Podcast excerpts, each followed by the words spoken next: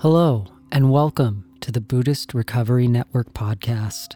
My name is Andrew, and today I'm very excited to be sharing with you a talk by Vimalasara. Before we get into that, we would like to announce our next academy. It will be hosted by Myokei Shonin Barrett, the first Western woman and first African American, Asian American to be ordained as a priest within the worldwide Nichiren order.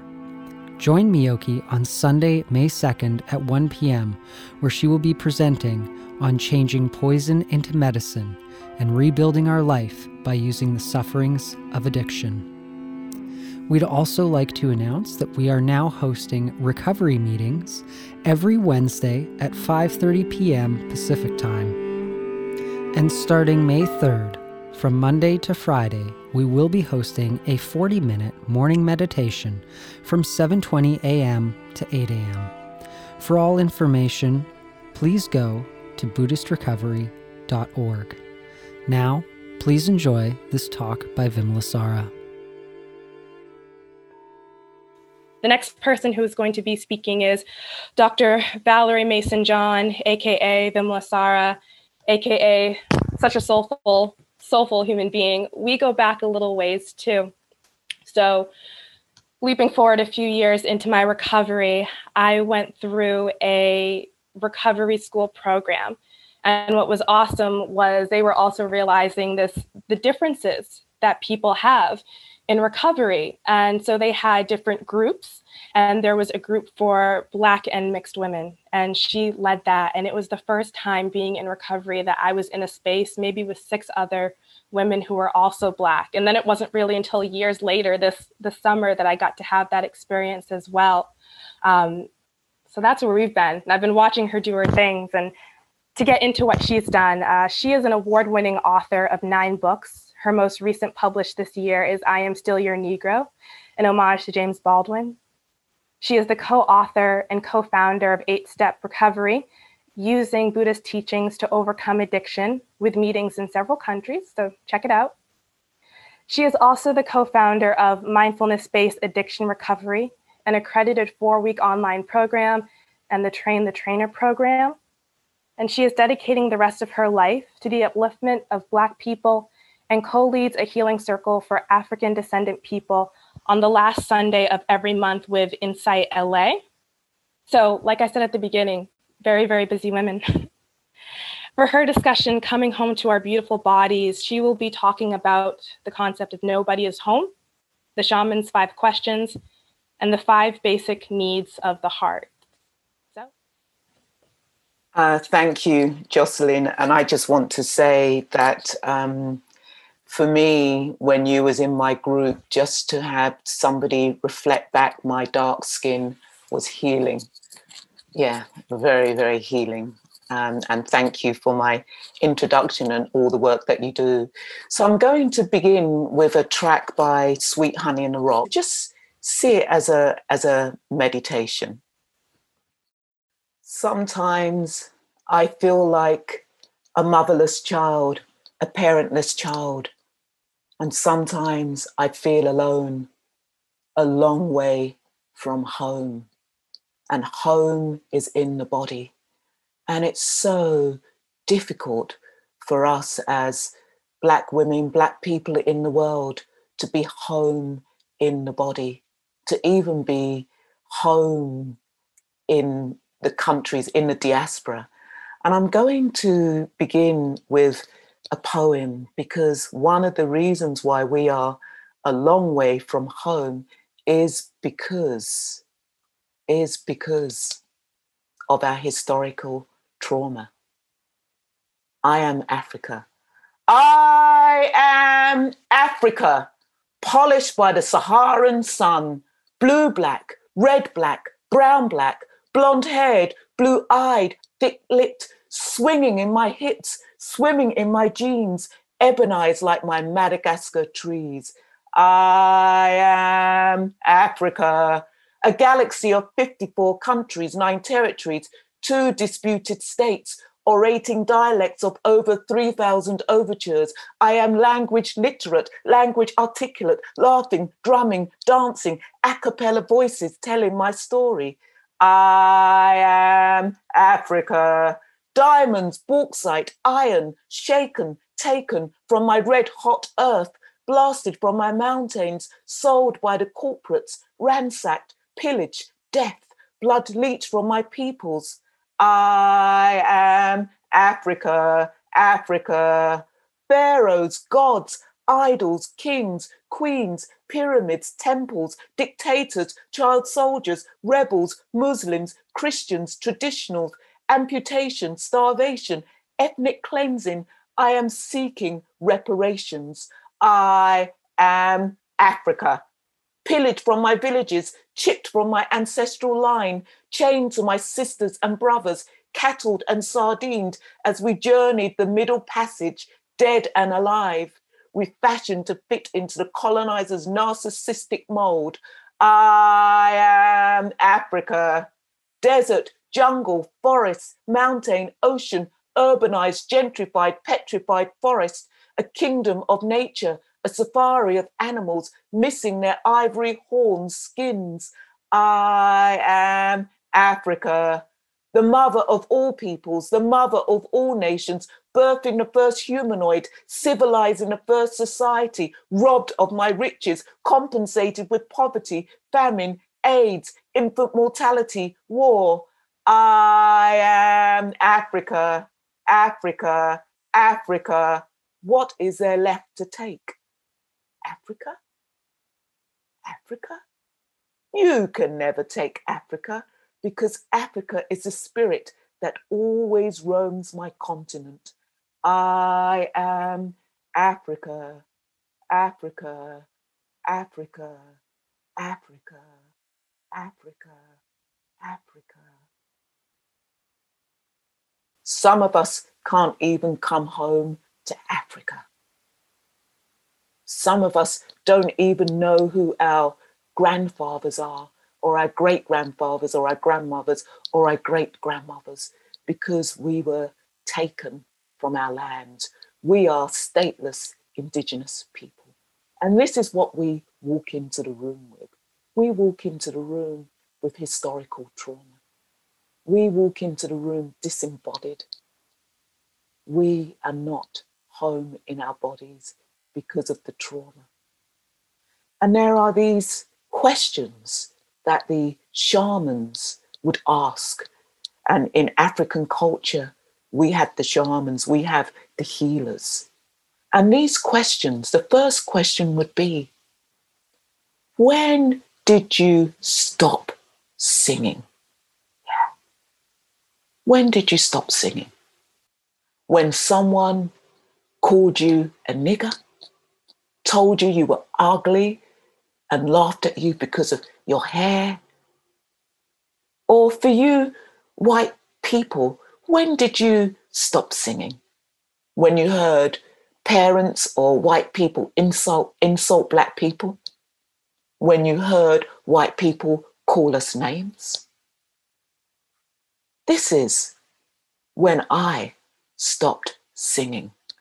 Sticks and stones. Sticks and stones did break my bones and words did always hurt me. My white mother told me never to moan. She was old and cold as stone. I was young and scared as she. Sticks and stones did break my bones. I had no friends, so played alone. I hated myself for being adoptee. My white mother told me never to moan. A white child broke my jawbone. He pulled me down onto my knees. Sticks and stones did break my bones. One day I was found crying on my own. White children came over and pissed on me. My white mother told me never to moan. When there was blood on the curbstone, my white mother tried to protect me. Sticks and stones did break my bones, but she still told me never to moan.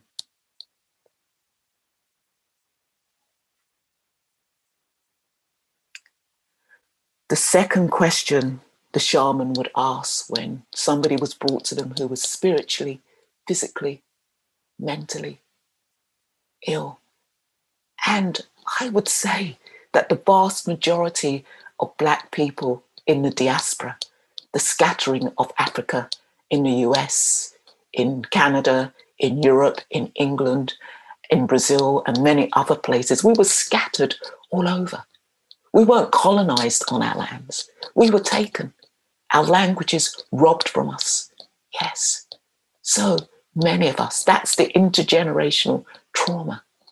Yeah. And they would ask, when did you stop dancing? When did you stop dancing?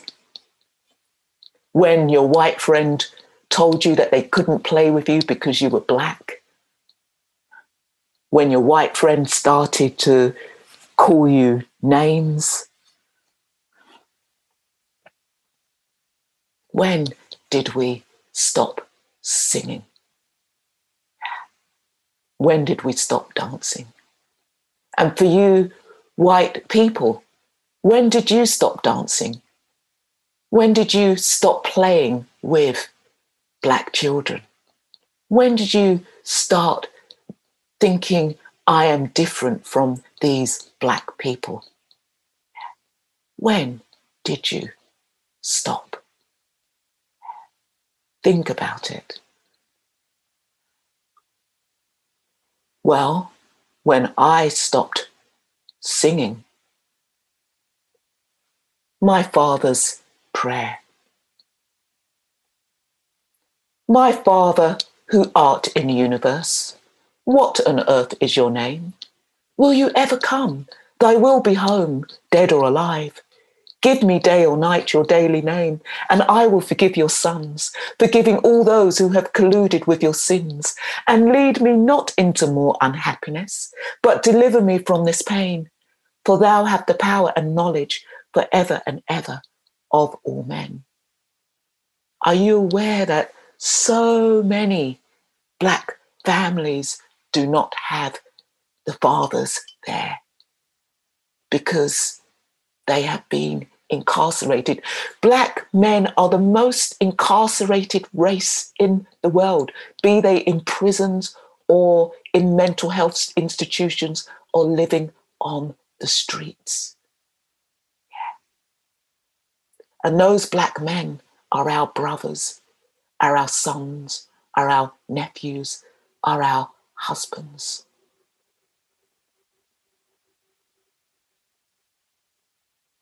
The next question is when did you stop being enchanted by your own story? When did you stop being enchanted by your own story?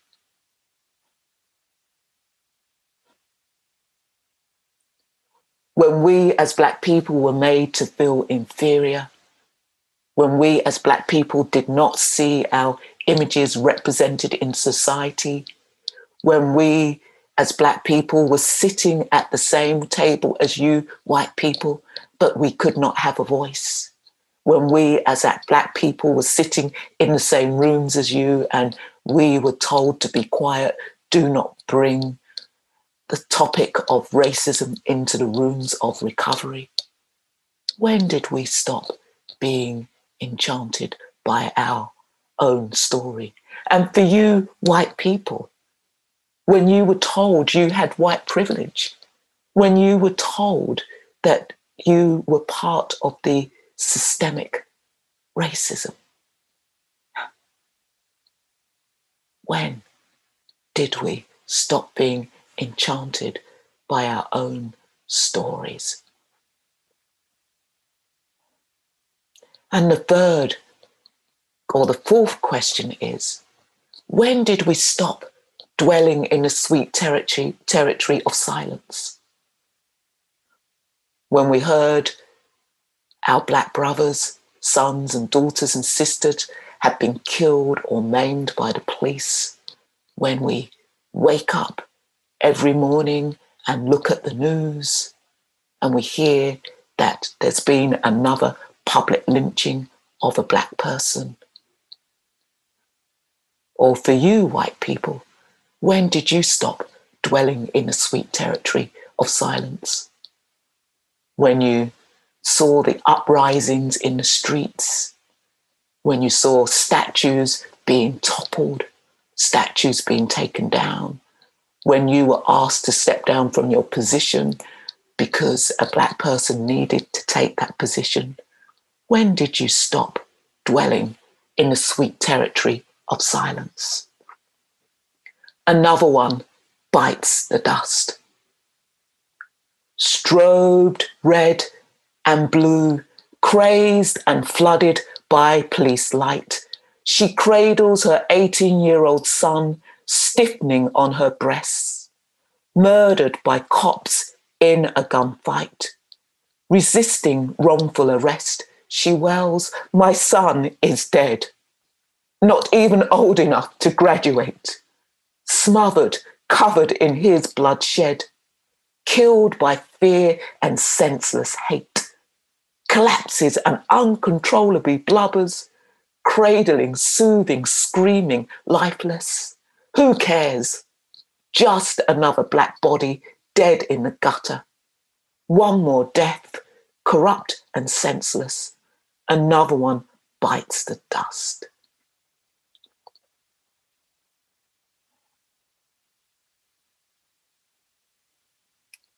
And I add a fifth question as a healer as a Buddhist teacher, as a shaman. When did we stop breathing? Did you stop breathing as you heard me speak?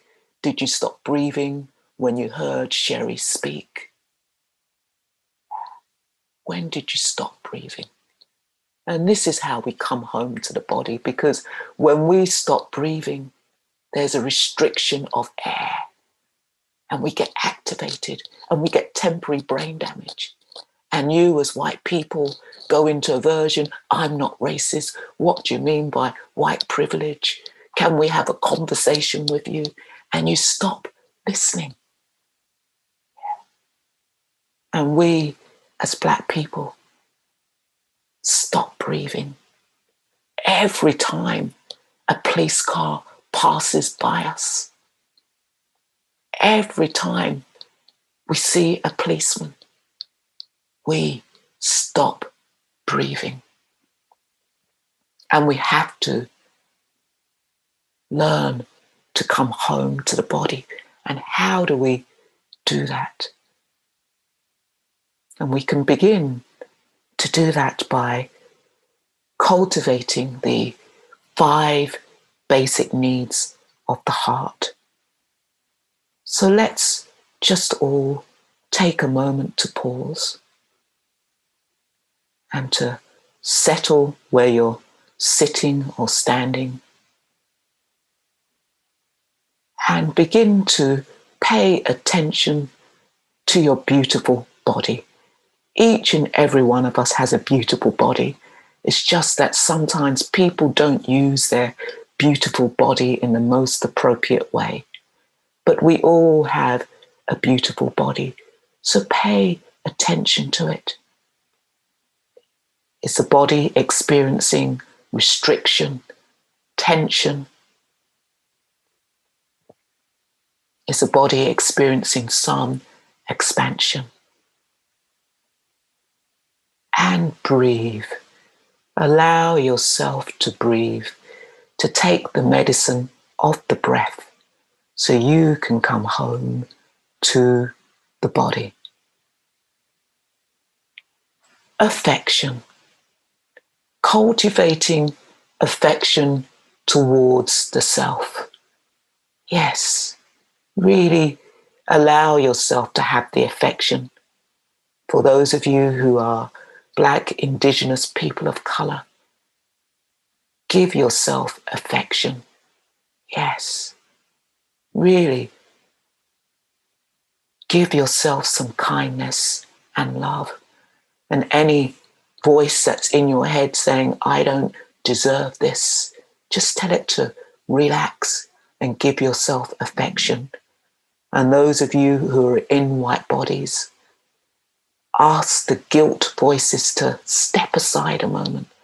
Ask the guilt voices to relax and give yourself some affection because guilt will get in the way of you turning towards this systemic racism in the world. Give yourself some affection and appreciation, cultivating appreciation towards the self.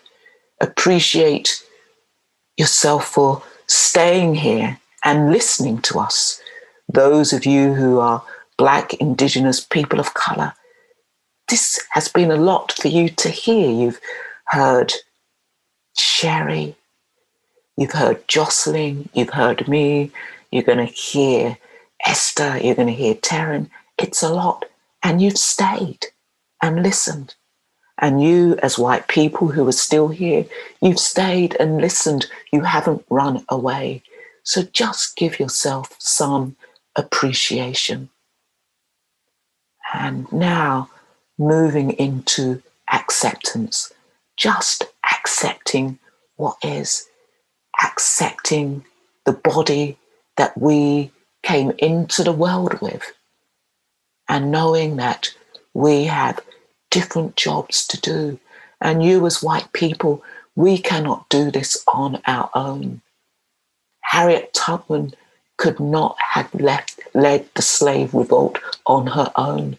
She had white people who helped. We need you to turn away from the guilt and step into your power with acceptance. And we, as Black, Indigenous people of color who are here on the call, let go of the past and the future and just accept, not resignation, and accept the beautiful being that you are right here in this moment. And we just end with allowing, allowing anything to arise in your experience. Just taking a few seconds to touch in to your experience.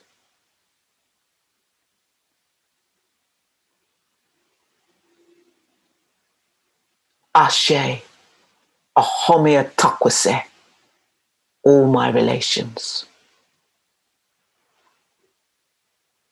Blessings.